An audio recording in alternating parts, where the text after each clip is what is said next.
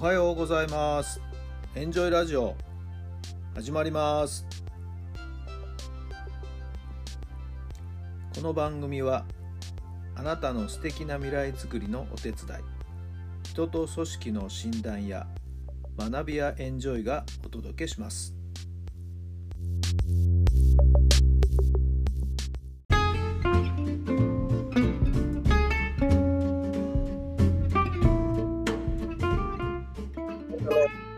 さんおはようございます。タラさんです。朝をお迎えでしょうか。12月の26日月曜日の朝になりました。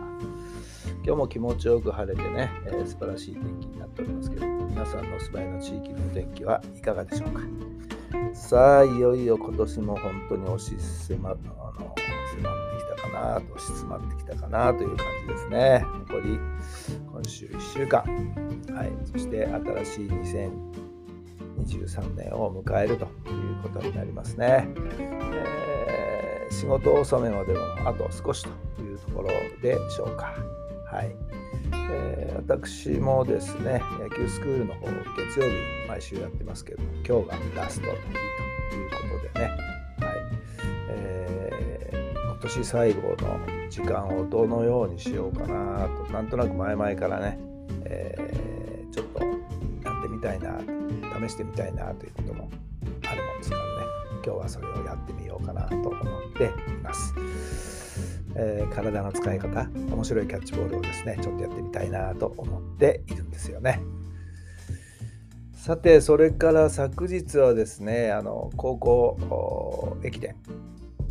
京都の方で行われましたね、えー埼玉を代表して、えー女子は昌平高校が出場ということになりましたけども15位という形でね終わりました。はい、えーまあ本来はね優勝っていうようなところを狙って、ー上位入賞あるいはあわよくば優勝っていうようなところも考えていたんだとは思うんですけれどもこればっかりはねある程度タイム的なものがありますんで、えーおおよそ大体のね、えー、そっていうのがつくみたいなんですよね。はい、なので、えー先生にですね、お疲れ様っていうメールを打ったらですね、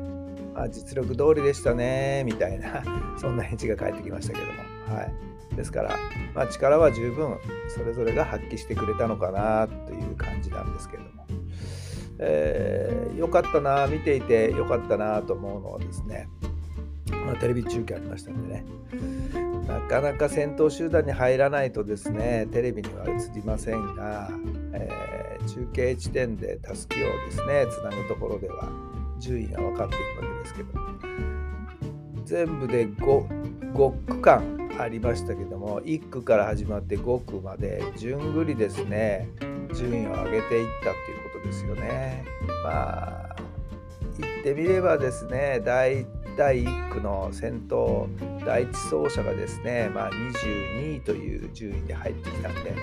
まあ、もう少し本当は目論んでたんじゃないかなと思うんですけどね、はい、それでも一人一人がたすきをつないでですね、はい、順位を1区間ずつ上げていって、最終的には15位という形でした。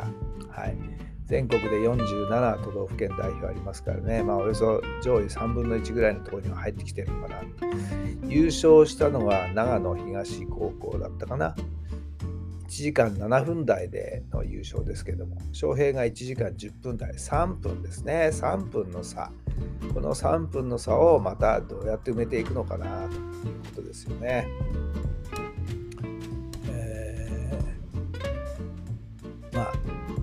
タイムレースというのはね、非常に過酷ですからね、はいえーまた練習がですね、すぐ始まるんじゃないかと思いますよ。はい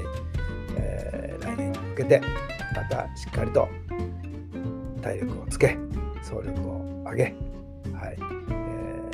ーまた来年もですね、ぜひぜひ京都を走ってもらいたいなと思います。先週、ね、関係者の先生の皆さん、本当にお疲れ様でした。まあ、冬のスポーツということではね、はい、昌平高校、えー近いところで言うと、ラグビー、サッカーが年内に全国大会、どこまで勝ち上がるか、そして年明けは春高バレーでバレー部がと4つの部活がですね全国大会に出場していますんでね、はい、またこの冬の時期も、はい、一つ楽しみがあるんですよね。スポーツの結果、えー、まあ、テレビで見たり新聞報道を見たりして、ね、結果を楽しみにしていきたいと思っています。それでは今日の質問です。自分の進化したところはどんなところ？自分の進化したところはどんなところ？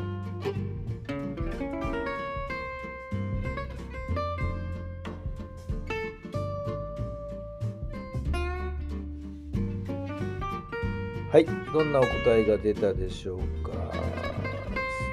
ですね。なんだろう。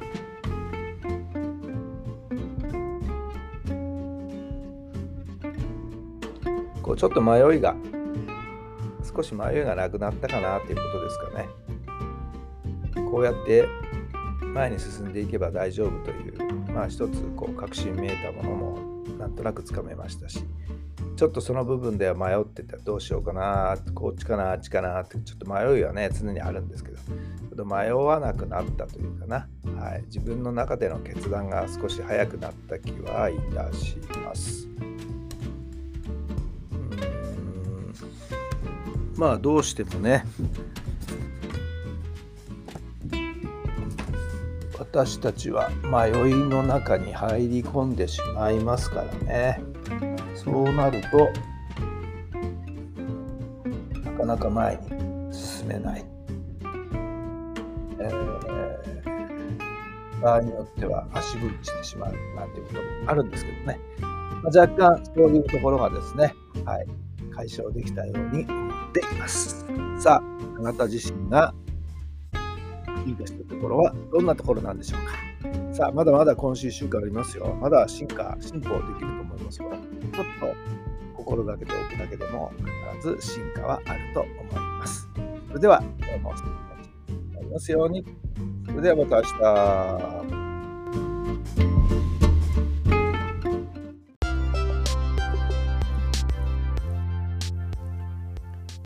この番組は人と組織の診断や学びやエンジョイがお届けしました。